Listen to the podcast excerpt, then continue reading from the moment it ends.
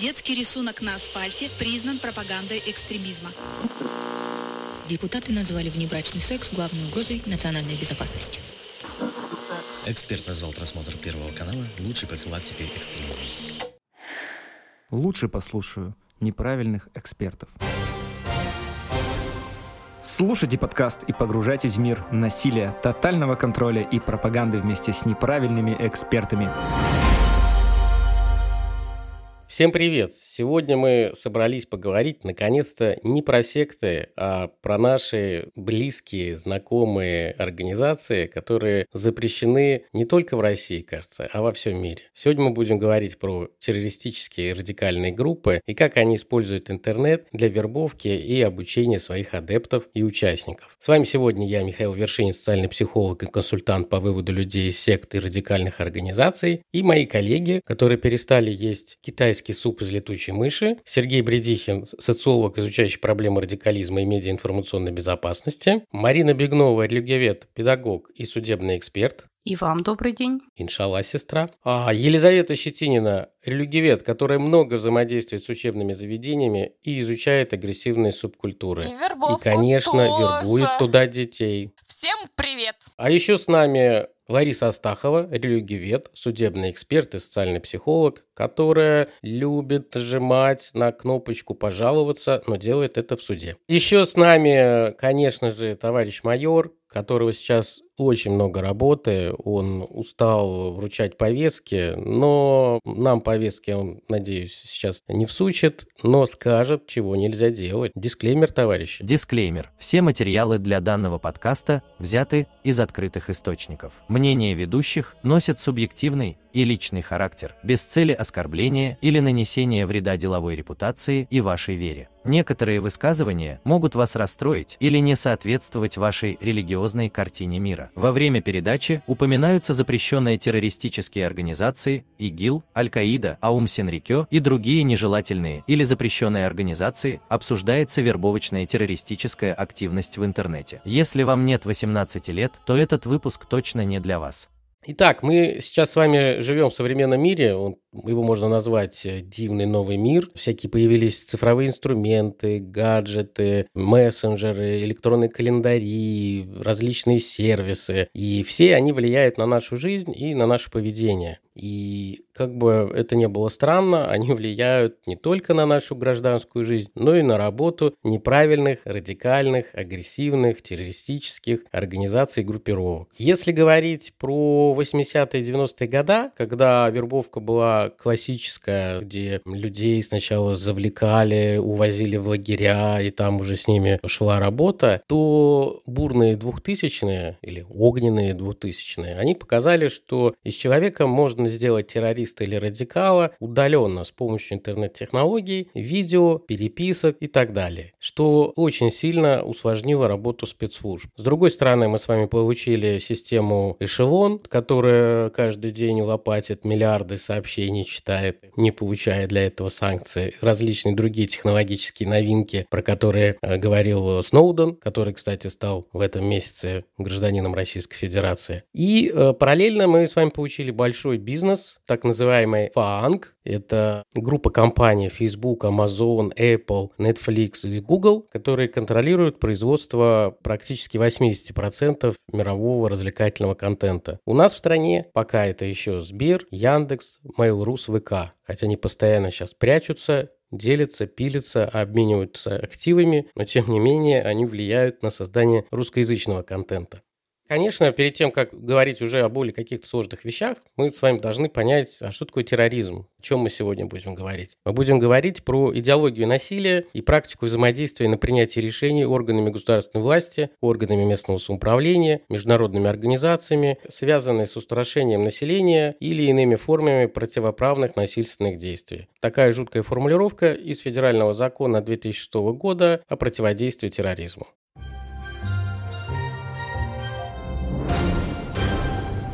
Сергей, расскажи, как у нас менялся подход более подробно радикализма и терроризма в мире. Да, радикализм имеет в целом длительную историю, и здесь мы можем с очевидностью говорить, что радикализм в том или ином виде присутствовал в жизни человечества всегда. Мы можем вспомнить какие-то далекие примитивные племена, которые били друг друга палкой, убивали друг друга, и это тоже, в общем-то, было радикальным решением их проблем. Но, если мы будем говорить прицельно про терроризм, здесь ситуация, разумеется, сложнее, и специалисты расходятся во мнении относительно того, когда возник этот феномен, и можно ли оценивать события далекого прошлого с точки зрения таких современных терминов, как терроризм. Кто-то приравнивает к терроризму любое политическое убийство, и таким образом корни терроризма, по сути дела, двигаются в античные времена или в еще более ранний период. Другие же считают терроризм феноменом конца 20 века. Французский историк Ферро возводит терроризм к специфической исламской традиции хашашин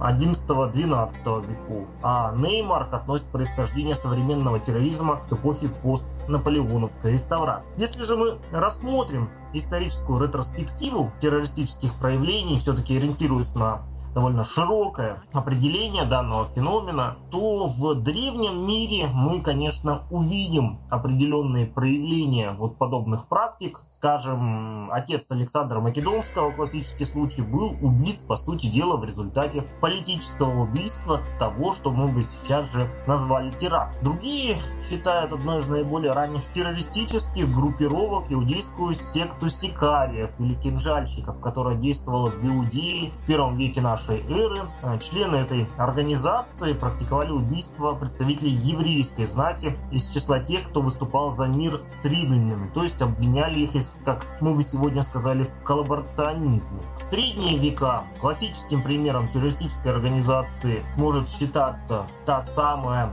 знаменитая секта ассасинов или хашашинов, то есть едящих траву, если мы будем давать перевод. В XI веке э, нашей эры э, сторонники сторонники этой организации, члены этой секты захватили в горной долине к северу от Хамадана современный Иран крепость Аламут и там устроили базу своей организации. И в течение последующих полутора столетий они терроризировали правителей вот этого региона, убивали их, не совсем понятно с какими целями, но, видимо, какая-то религиозная подоплека там была. Если мы будем говорить про более позднее время, то, конечно, ряд террористических актов и проявлений мы можем отнести к событиям Великой Французской революции. Ну а в новое новейшее время эксперты, исследователи выделяют четыре глобальные волны терроризма. Во-первых, эта волна, связанная с распространением в 80-х годах 19 века в России, Европе и Северной Америке революционных идеологий разного рода. Это и российские народники, ирландские фени,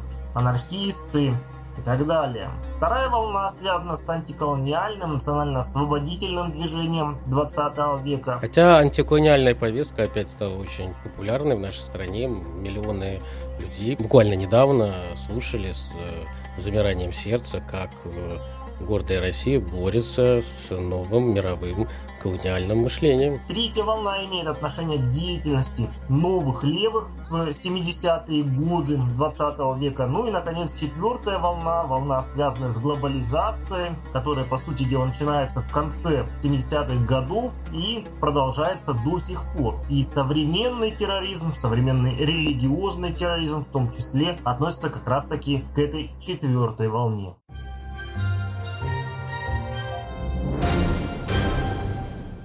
Ну, если мы говорим про использование интернета в террористической деятельности и так называемый террористический контент в интернете, то посредством интернета сначала э, работает пропаганда, сюда входит и вербовка, радикализация, и подстрекательство к терроризму. Также интернет используется для финансирования, для обучения, для планирования, то есть в том числе и секретные связи открытых источников информации. И, конечно, есть еще непосредственное управление исполнением террористических террористических какой-то э, актов или деятельности, и для использования компьютерных атак. Мы, конечно, сегодня будем больше говорить про пропаганду в виде вербовки и обучения. Для этого обычно используется определенный контент, который рассчитан ну, на различные группы населения. Если мы говорим, какой этот контент может быть, то есть там он совершенно разный. Видео, даже в свое время были и всякие глянцевые журналы для террористов, соцсети, агитационные журналы, мессенджеры, приложения, используются разные облачные хранилища, плагины для браузера, новостные сайты, радио, всякие музыка и песни в виде нашидов. И одни целевые группы с помощью этого контента запугивают, а другие втягивают и радикализируют. То есть специально делают так, чтобы недовольный, возмущенный чем-то индивид или пользователь начинал искать э, контакты, выходы на какую-то организацию, людей, ну, для своей радикализации и спасения угнетенных. В 2021 году осуществлено свыше 7 тысяч террористических атак в 75 странах. И их жертвами стало около 23 тысяч человек. Не считая вот боевых военных действий и разных войн, которые идут параллельно в мире, практически каждый день происходит 30 подобных преступлений. А в нашей стране в 2021 году зарегистрировали 2136 преступлений террористического характера и были выявлены лица, кто занимались террористической деятельностью, 865 человек. Ну, надо понимать, что достаточно эффективно ведется деятельность и борьба с террористами в нашей стране. Предотвращено в 2021 году было 32 террористических акта, и ни одного из них не произошло. За 11 прошедших лет предотвращено было свыше 200 терактов. Помимо этого ведутся разные контртеррористические операции, которые приводят к тому, что террористы задерживаются или уничтожаются при задержании, если они сопротивляются. Но интернет, соцсети, даже переписка в различных играх, там механик очень много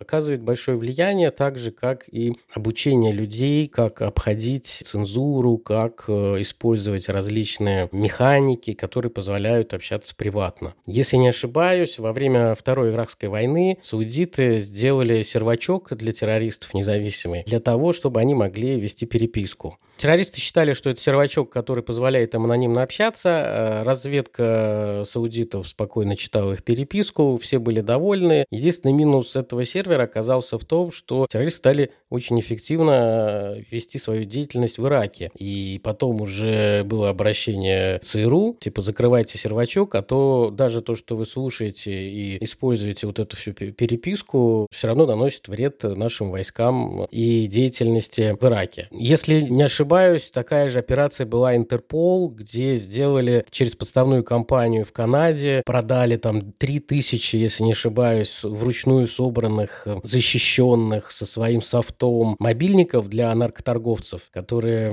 и торговцев оружием, которые пользовались этими девайсами, считали, что они защищены. А полиция э, выстраивала их сети, взаимодействие, читала переписку, а потом были проведены массовые аресты и облавы. И э, террористический контент, который может быть в интернете, то есть это непосредственный контент террористической организации, новостной контент, который может разжигать эмоции ксенофобию, различный субкультурный контент и мемы. Многие могут быть удивлены, но террористические организации активно используют мемы, радикалы это делают давно. Инструкции, как все сделать самому, используются также всякие инструкции, как куда доехать, э, как э, собирать деньги, как их перечислять, пожертвования.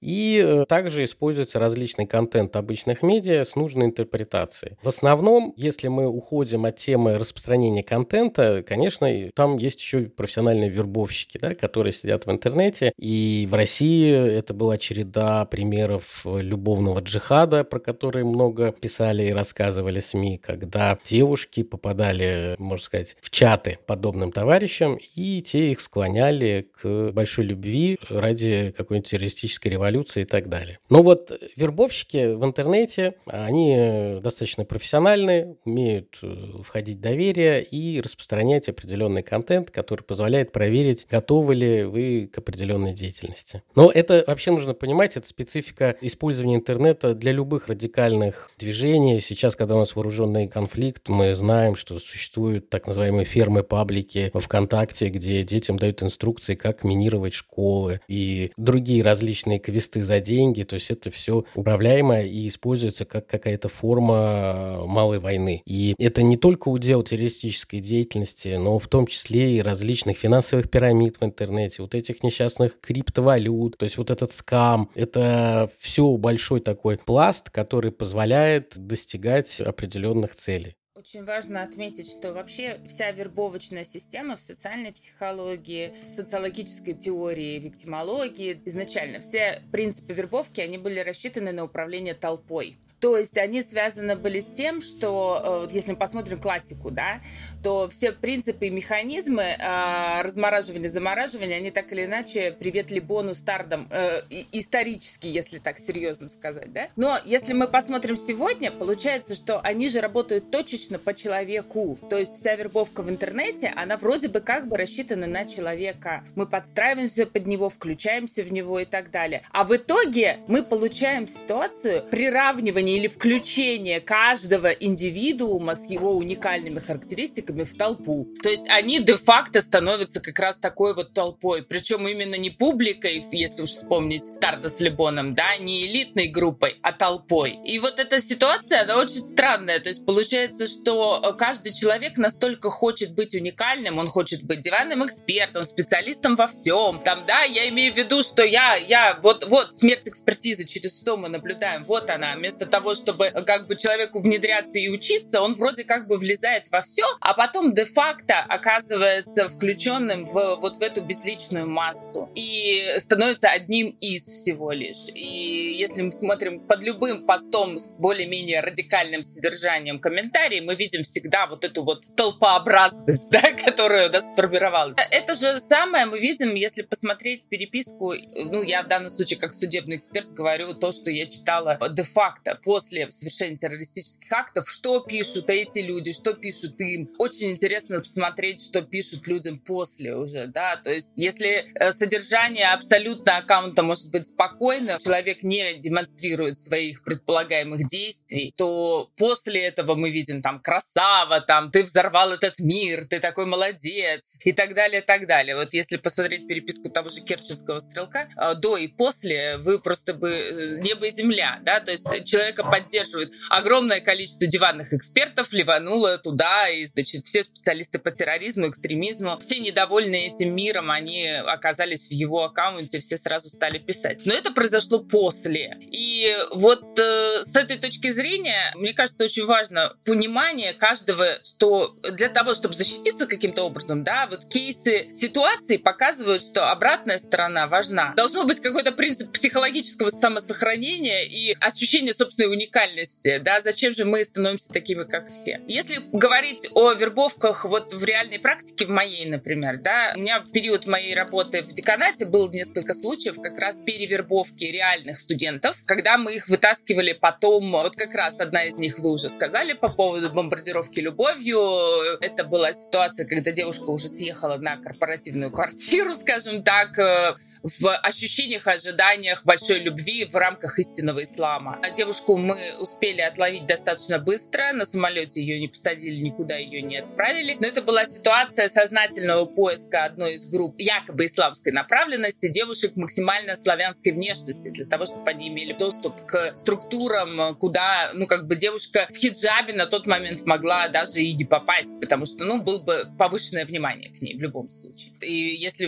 восточная внешность также могла могла быть э, своего рода побудителем, мотивом для проверки. В принципе, в основном все знакомства происходили в интернете из тех, с кем я работала и общалась потом. И все знакомства так или иначе замыкались э, на тот момент с точки зрения взаимодействия, с определенного момента они переводились в игровые чаты. Дело в том, что в играх часто на одну катку вам дается чат, и он потом уничтожается. То есть отследить э, договоренности, назначение места не представляется возможным. После вступления силу закона Яровой эти чаты просто вошли в очень популярную силу, поскольку даже просто люди, которые боялись, что их могут обвинить в терроризме, э, в подготовке каких-то экстремистских действий, люди начинали обсуждать просто личные разговоры уже в чатах, и голосовых, и в текстовых. То есть э, на тот момент не в Телеграм, а сначала сыпанули люди, а зачастую в различного рода вот эти игровые чаты. И они до сих пор достаточно популярны, поскольку можно в некоторых игровых, э, созданных для игр таких продуктах, э, можно и сохранять определенную информацию. Например, там действительно вы зайдете на канал, зафиксированный по ссылке, там будет огромное количество мемов, э, вы просто смотрите огромное количество разной развлекательной, казалось бы, информации, не имеющей отношения к последующему акту. Но цель любого из этих каналов исключительно в том, чтобы вы поняли весь сакральный смысл предстоящей жертвы, предстоящего действия, ощутили утвердили свою незаменимость. И вы как-то перестаете смотреть на то, что в чате помимо вас огромное количество людей, и как бы вы все рассуждаете абсолютно рубленными одинаковыми стандартными фразами. Вот это вот очень важный, мне кажется, момент. И хочется всем пожелать подумать, да, прежде чем вступать в такие чатики.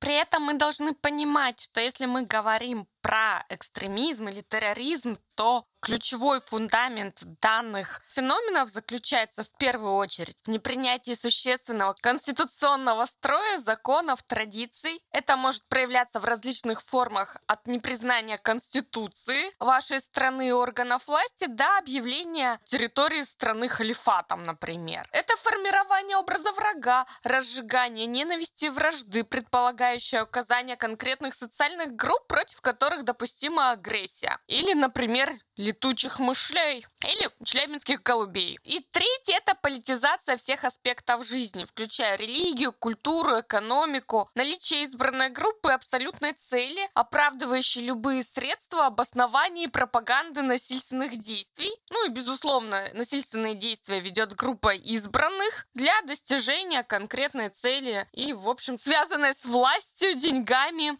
и мировым господством. На основании этого фундамента у нас и выстраивается работа террористических организаций с различными аудиториями. Эдакий террористический маркетинг, где с широкой аудиторией работают, например, средствами для выстраивания психологической э, дестабилизации, моральной паники, о чем мы ранее говорили в своих подкастах. Целевая аудитория для того, чтобы сформировать привлекательный образ организации. Ну, какая целевая аудитория у нас может выстраиваться? Это в первую очередь молодежь, а сейчас э, данные э, методики стали работать не только на молодежи, но уже вовлекать детей и подростков хотя мы уже планировали подкаст про подростковый терроризм, я думаю, что в ближайшее время мы этот феномен разберем более подробно. Интерес, привлечение к деятельности, романтизация террористического пути очень актуальна для данной аудитории работы. И третья форма работы выстраивается уже с вовлеченными в данную деятельность, кто не просто заинтересовался, но уже встал на путь солидаризации. Здесь выстраиваются практики контроля поведения, выдаются определенные инструкции, предписания. Романтизация деятельности в данном случае уже не требуется. При этом, как работает вербовка и к чему нужно быть готовым каждому из нас. В первую очередь к тому, что никто не застрахован от того, чтобы э, стать потенциальной жертвой террористической вербовки. Очень часто, когда я провожу семинары практикумы, моя целевая аудитория это преподаватели, это профессорско-педагогический состав, я задаю вопрос. Уважаемые коллеги, как вам кажется, можете ли вы быть завербованы? И все сразу же радостно, а кто-то и не очень говорят о том, что нет, мы же эрудированные люди, мы же взрослые люди, ай-яй-яй, с нами такого никогда не произойдет. Увы и ах, существует два пути вербовочной деятельности, два потенциальных пути быть завербованной. Первый путь это классический путь, четырехступенчатая форма вербовки. Некоторые исследователи, правда, отмечают пять шагов в данной деятельности. В первую очередь, это изучение объекта вербовки, круг ваших интересов, ваши психологические особенности. В настоящее время это не является сложным, с учетом э, развития информационных каналов, различных маркетинговых программ, которые могут собрать ваши цифровые следы, которые помогут еще более точно создать ваш психологический портрет, социально-психологический портрет. Более того, если мы берем молодежь, то здесь даже не нужно подключать высокие технологии, видно, кто кого любит, кто с кем дружит, и кто с кем не дружит, и кого не любит тоже. Дальше устанавливается первичный контакт, диалог на нейтральные темы для установления более теплых теплых отношений. При этом формы разговора могут быть абсолютно разные. Это не религиозная тематика. Это вопросы, касающиеся садоводства, вопросы, касающиеся спортивных игр, вопросы, касающиеся литературы в зависимости от предпочтений объекта. Дальше наступает первичная Стадия вербовки, постепенная подмена понятий в системе вербуемого, создается полярная система ценностей и в дальнейшем уже окончательная вербовка, когда закрепляется радикальная система ценностей и формируется образ врага из тех, с кем вы общались ранее, из тех интересов, которые вы предпочитали ранее. Вы понимаете, что это все от лукавого, это все неправда, есть единственно верный путь, и этот путь, к сожалению, по нашему законодательству не является законным. Но этот вопрос вас на данный момент уже не волнует. Мы можем разбирать много различных теорий, которые разбирают вопросы, связанные с вербовочной деятельностью, но я думаю, что здесь тоже нужно уже подключать отдельный подкаст. Если мы будем говорить про идеологию, идеологическую работу террористических организаций, то ключевой целью подобной работы является, конечно, формирование альтернативной картины мира. По сути дела, объект идеологизации должен быть исключен из обычного мира, должен разорвать с ним все свои социальные связи. Отныне обыденная, простая жизнь не имеет для него никакого смысла, окружающие воспринимаются как профаны, не осознающие подлинной истины. Себя же объект идеологизации, вербовочной работы террористических организаций начинает воспринимать в качестве избранного, живущего в ином мире по иным законам с великой миссией. Тем самым формируется и утверждается новая идентичность человека. В результате объект вербовки утрачивает богатство социальной коммуникации, у него развивается своего рода туннельное сознание. Все интересы, ценности, контакты сводится к одной цели и одному действию. Специфику вот этого туннельного сознания, на мой взгляд, очень хорошо демонстрирует знаменитый катехиз революционера, русского террориста Нечаева, в котором описывается вот подобное состояние сознания. В частности, Нечаев пишет «Революционер – человек обреченный. У него нет ни своих интересов, ни дел, ни чувств, ни привязанности, ни собственности, ни даже имени. Все в нем поглощено единственным, исключительным интересом, единой мыслью, единой страстью. В глубине своего существа, не на словах, а на деле, он разорвал всякую связь с гражданским порядком и со всем образованным миром, со всеми законами, приличиями, общепринятыми условиями условиями, нравственностью. Он для него, то есть этот мир, враг беспощадный.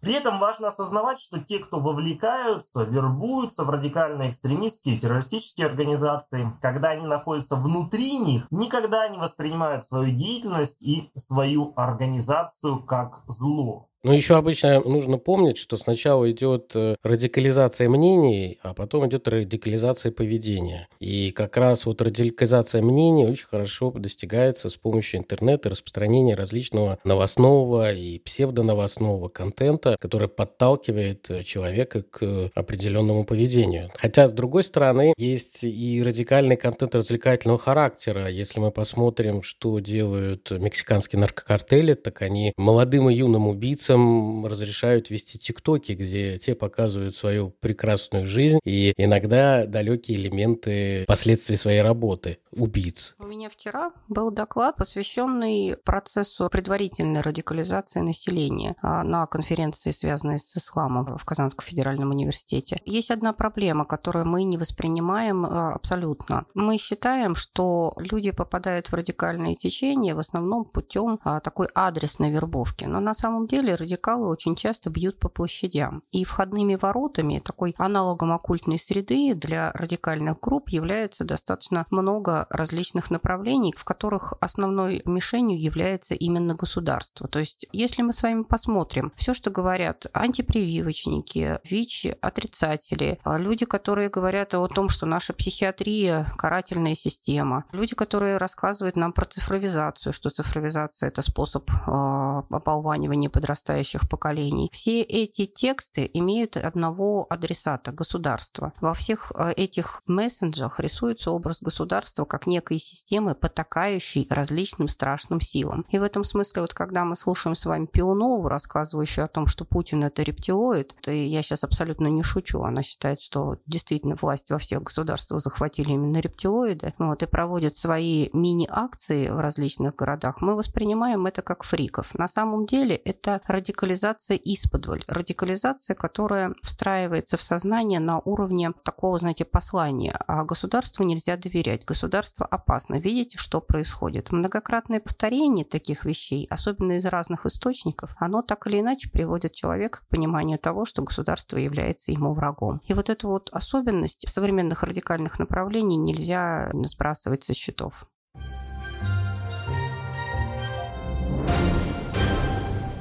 Они очень талантливые и вербовщики, и кто этим занимается. Мы сегодня про несколько книг даже про это посоветуем, где есть интересный жизненный опыт. Мои любимые французы успели в 2017 году закончить исследование, где они э, провели интервьюирование 800 с лишним граждан Евросоюза, в основном в Франции, которые уезжали в ИГИЛ. И они изучали, что на них повлияло. И вот они, просто изучая работу ИГИЛ, вычленили аж целых 7 разных моделей, которые нарративно использовали террористы, чтобы завлечь совершенно разных людей. И там не только боевые модели, там даже есть для скрытых гомосексуалистов, которые скрывали э, свою ЛГБТ-особенность, и для них тоже была возможность погибнуть э, во время какого-то теракта, принеся пользу организации. Есть направление, когда так называемая мать Тереза. То есть вы не будете воевать, вы будете ухаживать за больными, помогать и все остальное. И вот эти семь нарративных моделей вербовки, как раз вербовщик предлагает, он сначала сначала изучает вас, смотрит, что вам интересно, может под разными никами вокруг вас там в чатах какие-то вопросы уточняющие задавать перед тем, как начинать с вами работать. И он уже предлагает конкретную модель, которая лучше на вас зайдет. Это кажется чем-то удивительным, но на самом деле продвинутые вербовщики и сект, про которые вот мы с Мариной в прошлом выпуске говорили, они этим занимаются профессионально, то есть это позаимствованный опыт, да и вообще и разведки, скорее всего, тоже, социальная инженерия, все этим занимается. Есть социологическое направление сегодня социологическим его часто называют, виктимология, да, то есть мы смотрим даже вот, смотрим сериалы как раз составление психологического профиля террориста, он начинается зачастую с виктимологии, а кто такая жертва и в чем, что, что сделала жертву жертвы. И э, на самом деле у огромного количества людей есть очень э, повышенная тревожность в адрес жертвы, то есть люди могут быть за идею, но сама по себе идея того, что кто-то пострадает, их немножко пугает. Вот. И в связи с этим существует целая развитая система того, как э, из жертвы сделать, а, священную жертву, либо нивелировать, да, то есть как раз биомусор различного рода, объяснение того, что жертва таковой не является, она является, наоборот, э, оскверняет эту землю и так далее, и так далее. Вот. Э, как ни странно, жертва не всегда нивелируется, не всегда становится, ну, как бы вот в глазах вербовщика и потом террориста, да, соответственно, чем-то незначительным. Не только в этом аспекте. Иногда наоборот, жертва значительна, и жертва должна стать значительной, значимой. Это вариация священной жертвы. Пример тому теракт Аум Синрикё в токийском метро, в котором формировалась очень важная кармическая связь между страдающими, а их туда привела их карма, и наоборот, их страдания — это очищение да, их проблем. То есть через э, страдания пострадавшие в зариновой атаке очистят карму и переродятся в э, лучшем в качестве, в лучшем мире. А второй момент — это то, что не просто они страдают и очищаются, а они формируют кармическую связь между учителем, да, Сёка Сахары, и организацией, и пострадавшими. И большие, и вот эти многочисленные мыслительные процессы, то есть длительная фиксация на фигуре Сёка Сахари и на организации, которая принесла им боль, должна сформировать в последующем перерождение вот в этой связи. То есть, если в этой жизни они были пострадавшими, то в следующем перерождении они становятся частью Ом Синрикё, то есть они будут последователем Сёка Сахара. То есть вот вам пример сформированной связи, объяснения сакральной жертвы, то есть это не, не в смысле, что жертвы не нужны и не важны, а наоборот, теракт необходим для них самих. Это важный компонент развития доктрины. То есть виктимология и процесс того, кто есть жертва, для террориста не так уж незначителен. Далеко не всегда жертва это что-то ненужное, то, что отправляется на свалку истории. Бывает, что наоборот.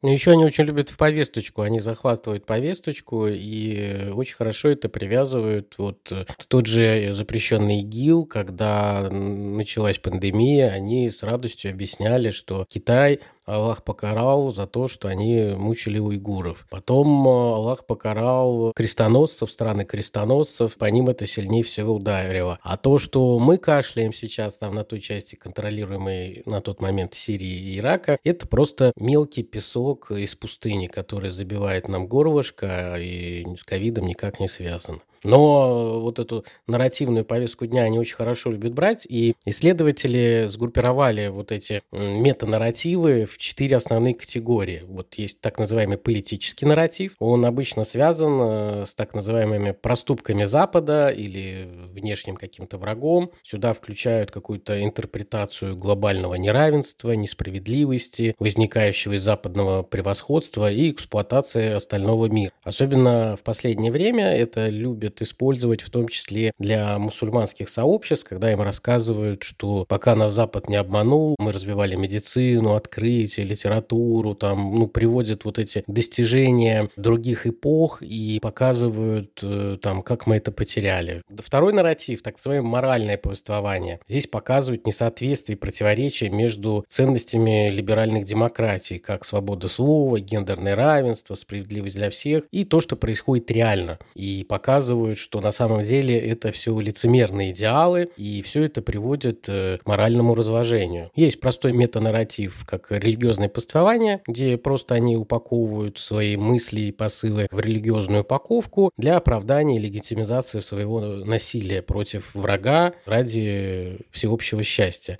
И последний, четвертый, это социально-психологический нарратив. Он опирается на стратегию внутри группы, когда ты находишься. Вы клеймите всех, кто не придерживается ваших э, традиций, правил, идеологии, называете их просто неверными, поощряете братство насилия как средство реагирования на социальную изоляцию. И, соответственно, все, что вы делаете в рамках террористических актов, это преподносит как высокий героизм, высокий статус, и что вы получите потом какую-то большую божественную награду награду, участвуя в террористической деятельности. Дорогие слушатели, сейчас будет короткая вставочка рекламы одной террористической организации, которая вы можете понять, на каком уровне и качестве делается контент.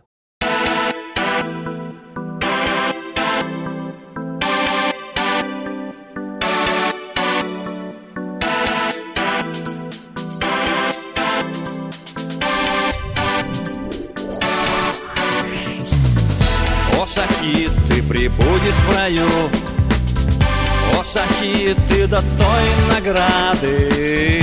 Судный день ты с пророком в строю. Судный день ты избавлен от ада. О, шахид, погибая в бою, Поминал ты лишь имя Аллаха, Он очистит душу твою день суда ты не почувствуешь страха Там в раю, там в раю Ждет тебя прекрасный сад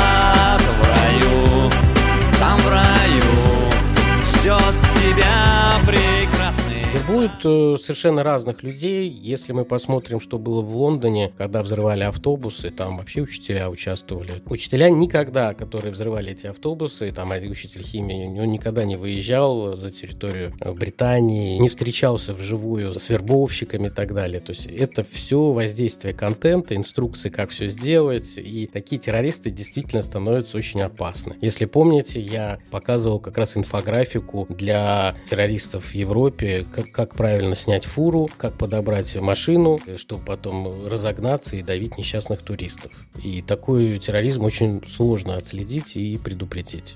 Я сразу же обращу внимание, что Михаил Валерьевич Челябинский проводил семинар по профилактике радикальных не учил, не учил. Диалоги. Не да. учил, не учил плохому. Иншалла. Но смотрите, здесь мы как раз встречаемся со вторым направлением вербовочной деятельности. Уже неоклассическим направлением, как э, практики саморадикализации. Не нужно изучать нас, не нужно вовлекать нас. Мы сами откроем э, ВКонтакте, посмотрим, что наш одногруппник, э, френд, одноклассник подписался на новое интересное сообщество, зайдем почитать это сообщество и дальше путем интернет-серфинга наш ум увлечется чем чем-нибудь таким прекрасным, радикальным и романтизирующим все плохое против всего хорошего. И практика саморадикализации влияет на э, увеличивающийся и потенциал вербуемой, вербовочной деятельности и вопросы связаны с революционным потенциалом молодежи, когда без какого-то критического подхода наша молодежь поглощает большие объемы информации и уже самостоятельно приводит зачастую к неправильным выводам. Ну, я хотела бы отметить еще один аспект аспект, который мы с вами постоянно упускаем. Мы всегда говорим о террористах так, как будто это взрослые люди, как будто это всегда люди, которым, ну, которые могут принимать сознательные решения. А далеко не всегда это правильная мысль. Дело в том, что в 2016 году по социальной сети ВКонтакте прошла серия попыток привлечь к исламу обучающихся пятых, шестых, седьмых и восьмых классов. К сожалению, это была разовая единичная попытка. Слава богу, она не принесла никаких результатов.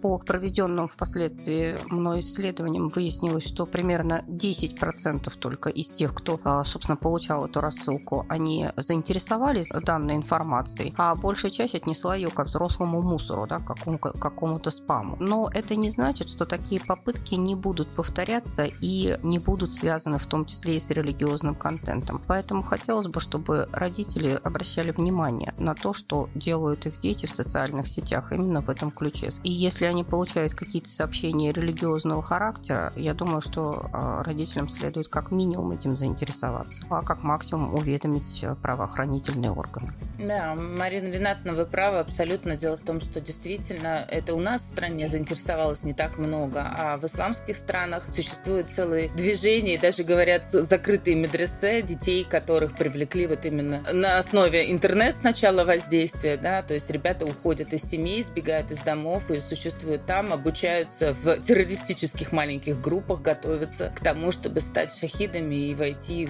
в другой мир. Так что это, это действительно очень серьезная проблема. Дети, они мыслят немножко другими категориями, они находятся на других психологических степенях развития, да, скажем так, ступенях развития, они по-другому воспринимают. И у нас с вами миллионы беженцев в лагерях, которые пытаются выжить, дождаться, когда гражданская война в Сирии пройдет, и в других странах, из Афганистана. И там очень много брошенных детей, которые попадают как раз вербовщики за очень дешево. ИГИЛ показала, как можно работать с детьми. Наши слушатели, может, и не в курсе, но ИГИЛ разрабатывали даже детские приложения на мобильнике, где объяснялась их идеология, и эти приложения можно было устанавливать. И, конечно, из ребенка сделать шахида и какого-то верующего фанатика на порядок проще, чем из взрослого человека. Хотя, опять, интернет, телевидение, YouTube прекрасно помогает доносить какую-то радикальную идею, делая это не, как нам кажется, что там какая-то реклама идет, там, вступай там, да, в это, в ИГИЛ там или что-то еще. А там показывают страдания людей, там показывается несправедливость, там показывается жесткость местных властей. Задаются какие-то вопросы, на которые нет ответов люди, которые погружаются в этот контент, они через какое-то время видят какой-то моральный долг и право помочь нетаймам, спасти их, внести какой-то свой вклад,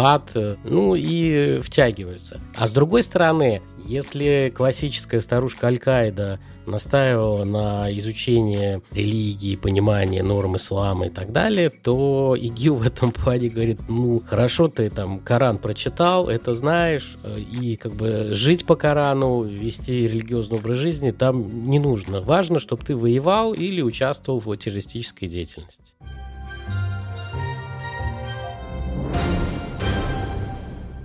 Конечно, вопрос, что делать и как можно снизить риски вовлечения и вербовки в радикальные террористические организации, он является, пожалуй, ключевым. И здесь можем дать несколько советов ну, во-первых, и, наверное, это главный совет, необходимо проявлять критическое мышление, соблюдать разумную медиагигиену, всегда оценивать, кто и зачем знакомится с вами, с вашими близкими в социальных сетях, в сети интернет, какие вопросы они вам задают, какие темы поднимают и, собственно, для чего они общаются с вами. Есть ли в этом какая-то конкретная цель? Это соблюдение элементарной медиагигиены, которая на самом деле снимает очень много вопросов. Безусловно, плохо бы понимать и разбираться хотя бы на базовом уровне с проблематикой, связанной с вербовкой. Для этого, собственно, наш подкаст сегодня и записывается. Есть и другие материалы. Например, НЦПТИ выпускал неплохую буклет, неплохую листовку «8 признаков вербовщика террористической организации». Ее легко можно найти в интернете с ней ознакомиться и, собственно, тоже ориентироваться на нее в плане критического мышления и медиагигиены. Следующий совет – знать, кому можно обратиться, когда вы или ваш близкий чувствует определенную тревожность, депрессию, может быть, другие тяжелые эмоциональные состояния. В этом состоянии человек всегда уязвим в отношении влияния на него. И если вы будете знать контакты психологов, например, тот же всероссийский детский телефон доверия 8 800 2122, это может помочь в трудной ситуации. Знать, кому обратиться, если вы встречаетесь с конкретными проявлениями вербовочной деятельности, с проявлениями экстремизма или иной активности противозаконной, тоже хорошо. Я имею в виду контакты специальных служб.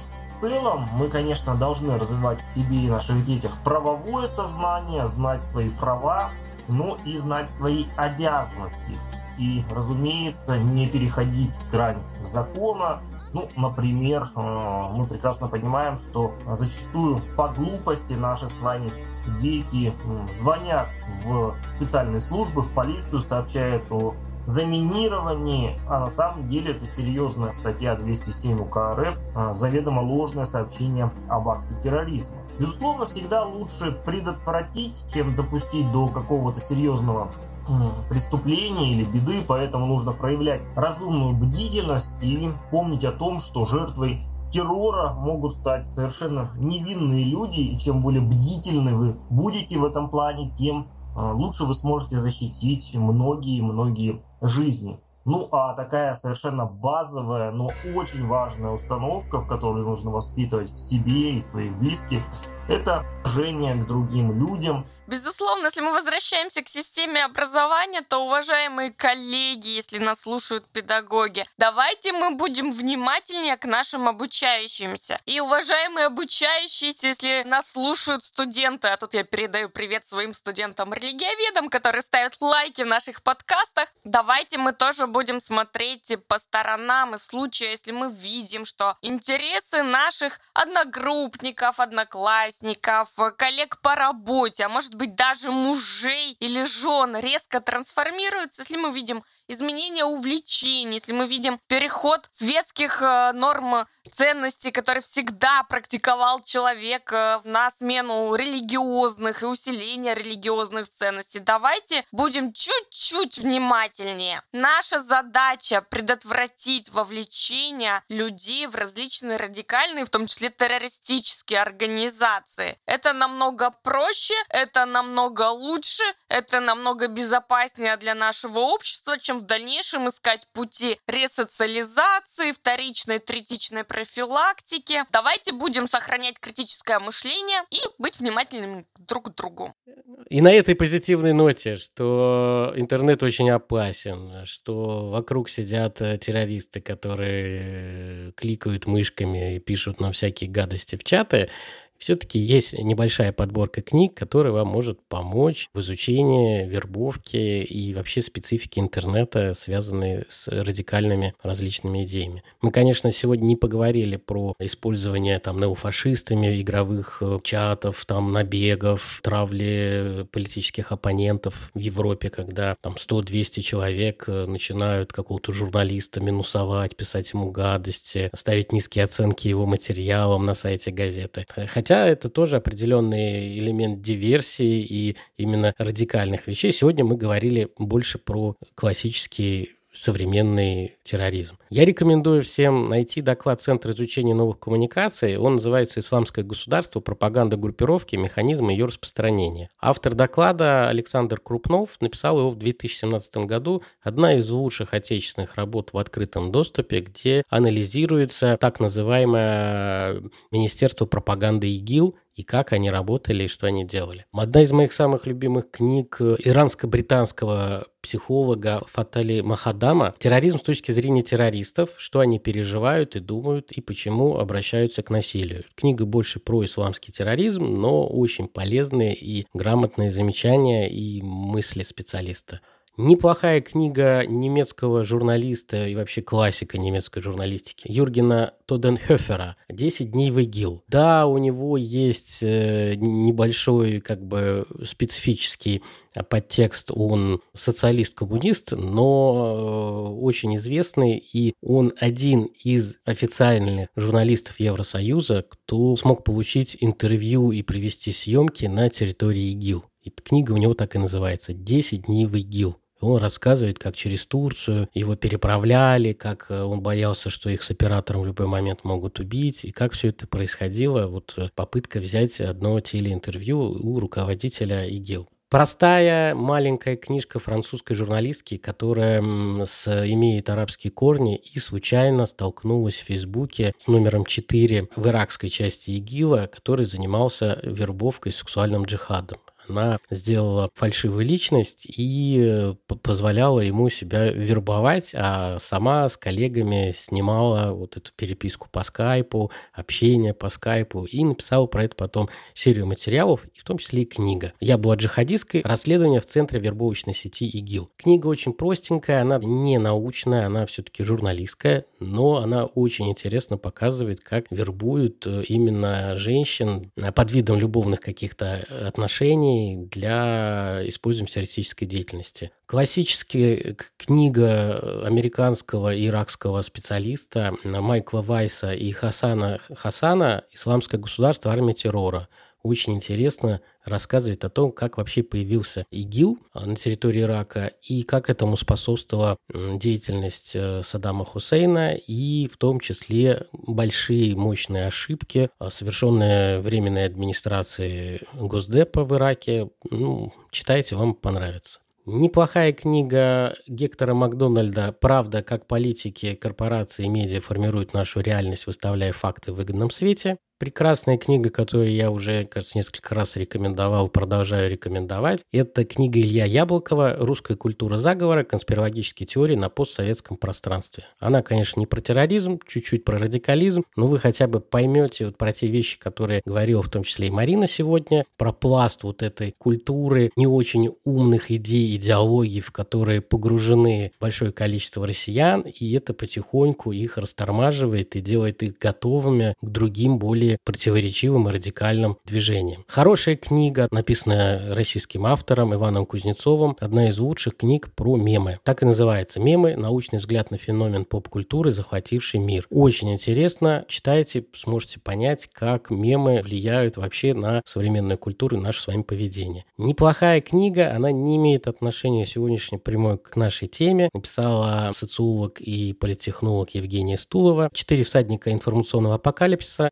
Краткое пособие по управлению репутацией политика в условиях новой информационной реальности. Но эта книга будет полезна для понимания, как информационное пространство и интернет влияют на активность политиков и восприятие их деятельности. А так как террористические организации часто используют социальную несправедливость и различные политические противоречия в своей деятельности, вам будет полезно почитать эту книгу. Ну и спасибо вам большое, что вы нас слушаете на разных платформах. Продолжайте делиться нашими подкастами, рассказывайте о них своим коллегам, берегите себя и своих близких, будьте внимательны. В интернете есть огромное количество возможностей позитивного классного контента, но там есть хищники. Терроризм – это насилие с целью устрашения. Поэтому мы должны не бояться терроризма, изучать его и противодействовать ему. Пока-пока. Пока-пока. Пока-пока.